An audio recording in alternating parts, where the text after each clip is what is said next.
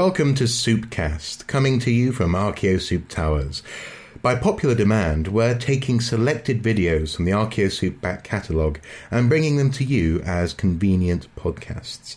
As the name implies, with ArchaeoSoup you get a bit of everything thrown into the pot archaeology, discussion, humour, and debate. You can find out more at archaeosoup.com. So sit back, relax, and enjoy a hearty helping of Archaeo Soup.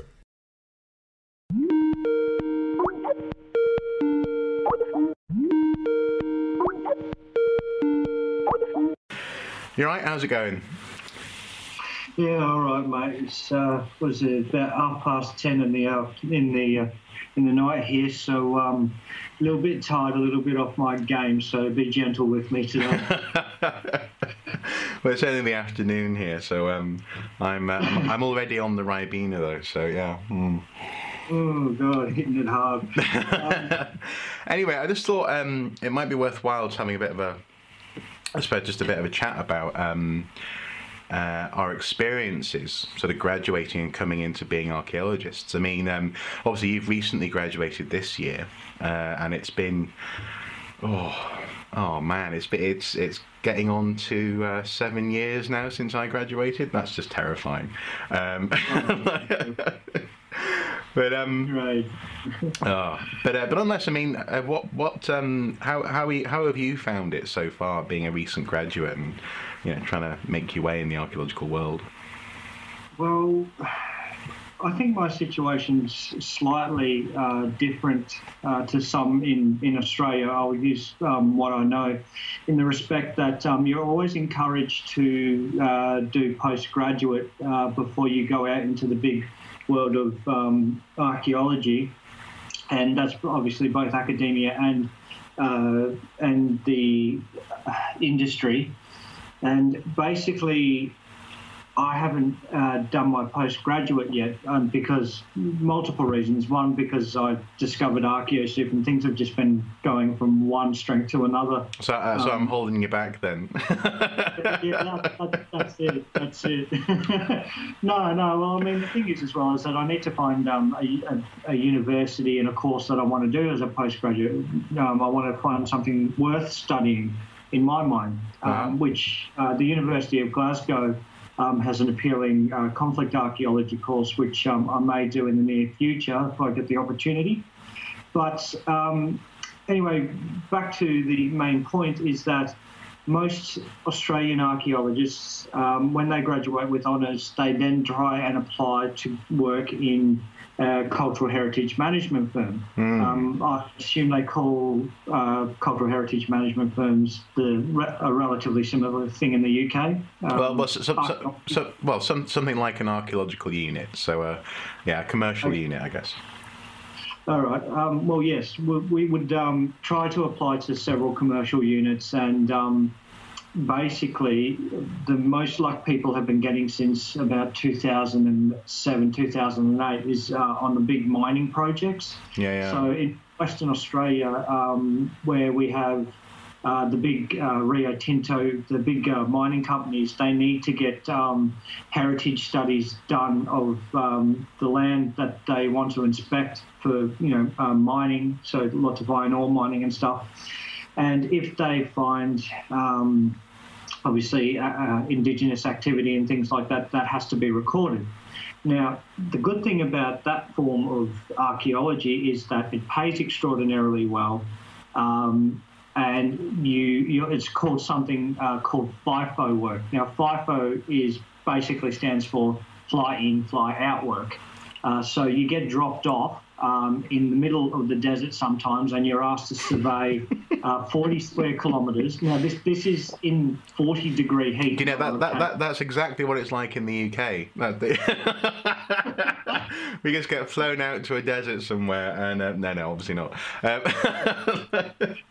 yeah, no, it's it's it's um it's quite shocking um some of the um, stories you hear because um because of OH&S um, UV rays and things like that they ask you to wear long pants mm-hmm. and even snake um what they call snake garters. Um, obviously they're, they're um they're kind of like socks that you bring up to your knee and uh, snakes can't bite through them. Okay. Um, so wearing all this gear in 40 degree heat uh, is really something that uh, I'll, I can not see myself doing, even if the money is really good. Um, but just because you've graduated um, out of university doesn't mean you'll go straight into a good mining job. That's highly unlikely because the jobs advertised for people with a minimum of three to four years uh, experience in the heritage industry. Uh, very high standards. Yeah, yeah. So, I mean, that's exactly that's exactly that's exactly what we get over here. That element of um, how do you get experience? And I mean, for for my part. Uh, as I say, graduated way back in 2007 now. Um, is that element of um, I was I was actually looking I was actually going to go and do postgrad as well. Um, both the university and the funding body, two different institutions, assumed that the other one would give me funding. So I ended up completely losing out, and then I was tied to. Um, I'd, I'd, had to sign up for renting a house um, a year in advance, as it were, so for the following year. So I was tied to this house, had to go and get a job in a call centre in Durham, and um, how on a, yeah how, how, how do you solve that problem of getting experience especially when for the most part i don't know if it's the same there but you have to essentially pay to go and and do that kind of work I mean, that's that's that's it and i mean um, i think one of the first videos that i that i made for archaeosoup was on this topic about um, you're basically paying for the privilege of going out on the dig now mm. um, there's two different versions of that and one of them is um, indirectly uh, where basically you're driving out your, all your costs, which include petrol, food, accommodation. Um, what else would there be? Sometimes you have to bring your own tools. That's a little rarer. But the thing is, is that maybe maybe books to, to complement anything you find, this kind of research or whatever. Yeah. Exactly, and yeah. the thing is, is that um, uh, there's uh, now a trend, which is a good thing, I think, of companies reimbursing you uh, maybe $100 Australian a day to cover all your costs, but it's not an actual wage. So technically, you're not losing out, but you're not getting any money in return, which I think is a fairly good way of doing things. But on the other hand, you have, um, I suppose, archaeological field schools where if they're run properly and things, you're paying $2,000 in some cases to go to a, a, school in the middle of Belize to study Mayan ruins and stuff, and you get graded and credited. Mm. Um, for that kind of work, uh, it's, it's very big in the United States, but uh, in Australia, it's very, very rare, almost unheard of.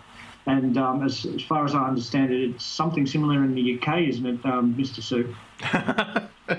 um, well, yeah. I mean, you can you can do that kind of thing. You can certainly you can certainly pay to get.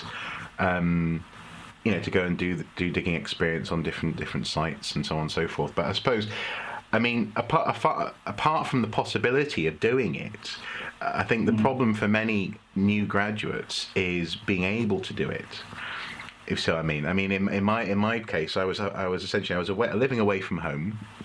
Obviously, I wasn't living in North Wales, and you have to try and essentially try and pay your rent, and you're being paid minimum wage, and it's, it's really hard actually to break out of that. Now, obviously.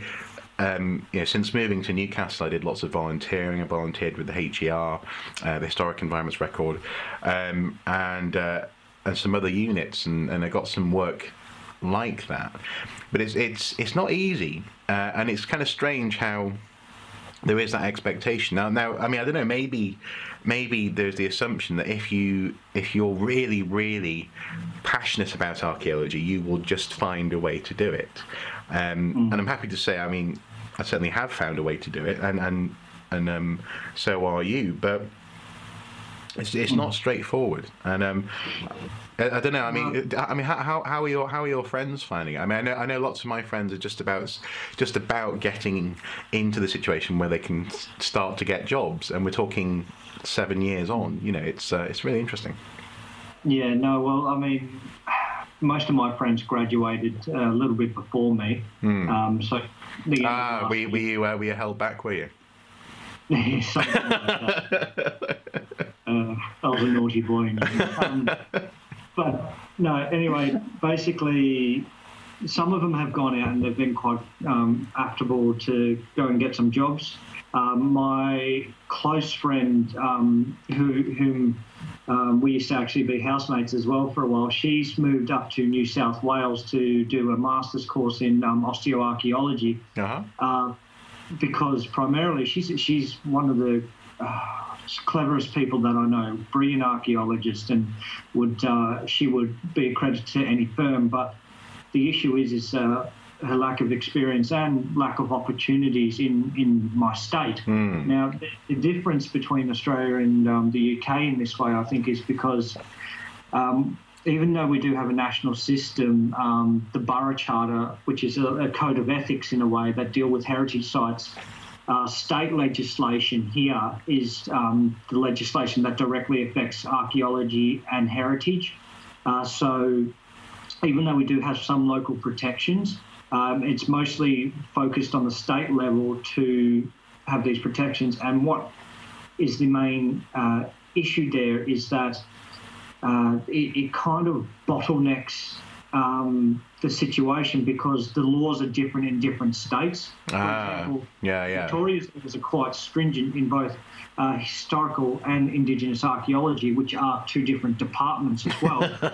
um, however, in Tasmania, they're thinking of adopting laws similar to us, but haven't got there yet. New South Wales is different again. Queensland and Western Australia, South Australia, and the Northern Territory all have their own set of laws or lack thereof. Mm. Uh, so, so, so, in some ways, uh, in some ways, do you find that that um, you can't even guarantee a tran- direct transferability of skills, as it were, from from state to state or site to site. I mean, I'm not saying not necessarily skills, but you know, but the the ability to prove that you've got certain skills that will meet the, the different states' requirements. Mm-hmm. You know. Well, uh, my my issue um, because I haven't I haven't uh, worked interstate, so I can't say it with authority. But my understanding is it's the bureaucracy. So if you're writing a um, what we call a CHMP in Victoria, a Cultural Heritage Management Plan, which is um, partly an archaeological report as well as partly um, uh, what's the best way to put it? Partly uh, we're, we're giving advice. It's a, it's an advisory um, paper um, to developers to basically say what you can do, uh, what you can't do, preferably things like that. Mm. And the issue is is that every state's different in that respect. So I might write a cultural heritage management plan in Victoria, but in Western Australia, they might not only call it something different, but they also might say you have to include an environmental um, component to your plan. Um, mm-hmm. So, I mean, that's that's an example of how things are so different in the different states. So, actually, so really, what what I suppose what you're touching on there is that there is a there's a there's an even bigger fundament fundament fundamental fundamental difference in terms of the um, how archaeology how archaeology is practiced between the UK and Australia, and that is that you, as it stands now, can go out because you because there's an understanding that you've got you've reached a certain level having got your ons. Um, you can go out and you can practice. You can write reports. You can submit these reports to local bodies or whatever. Whereas in the UK, that's not the case. The assumption is, okay, great, you've got a got a degree, uh, yeah, degree, well done. But what's your experience? And then you've got you've got to go on to prove that experience. And and um, that this is this is the reason why I completely agree with the fact that yeah, units won't hire you unless you've got digging experience. Otherwise, they, are just hiring someone who's going to muck up a site. But um, in some ways, I can't help but think it'd be lovely to have, and maybe actually the, the introduction of the, the um, what was it, the charter for the Institute of Field Archaeologists over here will change that. It will mean that actually we, we get if you you know if you decide to become a member of the institute and they have to make sure that you've got certain standards of edu- of you know education, digging experience, qualifications, whatever, it'll it'll give you some sort of way of you know having a card or something that you can just say okay yes i have got experience and then you can you can go into you can go on to sites yeah that's that's something that um, people have suggested over here as well as that you have basically some sort of a field journal which you tick off your skills once you've done them or, or an, a qualified archaeologist and mentor will do that for you mm, um, mm which is I think is a brilliant idea. Um, however, the logistics to it uh, might be a bit more difficult to employ, in um, to sort out. But Also, not to mention, not to mention the, the, the, I know many diggers who have amazing experience, but can't necessarily formally show it. You know, they can't they can't evidence it. They just they've just got decades of experience. You know. Um, that's that's true, and um, yeah, I, I, under, I understand that um, that might be the case. But one of the main issues I find in this is that it's with us. It's not digging experience that's lacking, or even evidence to show that it's lacking. It's report writing. Mm.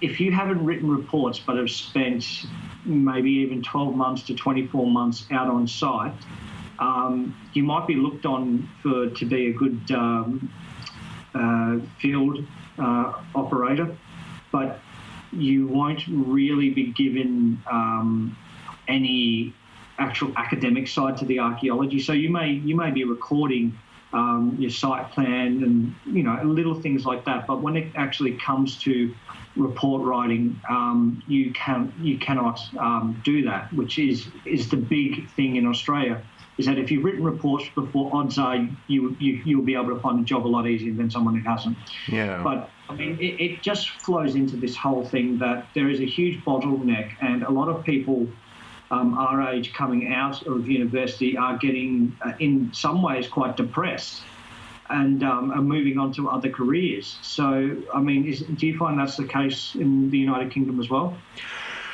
Well, definitely, yeah. I mean, most most of the people that I I was in uni with, like on my archaeology course, they, they haven't gone on to do archaeology um, because it because it is hard to break break into a career. And on the one hand, you could argue that that actually means that the people who make it into archaeology and who are enthusiastic about about archaeology are the best ones to be doing it. You know, you could you could make that argument, but it, it, there are an awful lot of people who I would say had a they were talented but they ended up having to just go and do a PGCE, that is, sorry, teacher training or something like that. And now they're teaching primary school or something. And and also, frankly, I mean, obviously, um, I don't know if you've heard, but like the, the Institute of Field Archaeologists here um, did, did a report that touched on the fact that many archaeologists find themselves actually rather depressed or even turning to drink. Um, and, uh, and that, that's a real shame. And I can't help but think, but wonder whether there's a maybe actually maybe there's a bottleneck in terms of the number of people who are who are wanting to get a career in archaeology. Perhaps that's a, that's a, a bitter pill that that should be swallowed, and the fact that not everyone is going to be able to get a job. Um, and an awful lot of people will find themselves having just to be, you know, nomadic diggers, I guess.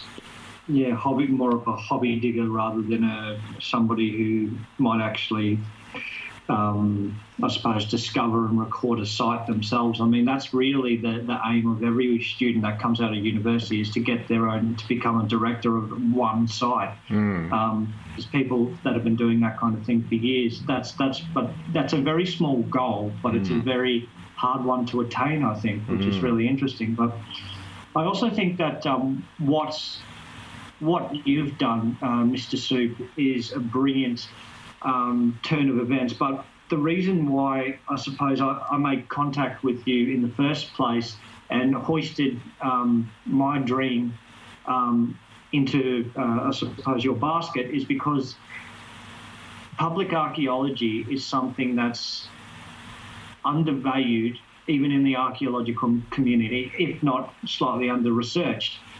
And what we're finding now is that there are so many opportunities coming off the back of um, you know, grand old shows like Time Team where it's not just about making money here, but an interesting fact is that Time Team was putting more money into archaeology every year than English Heritage was, the, the national government department.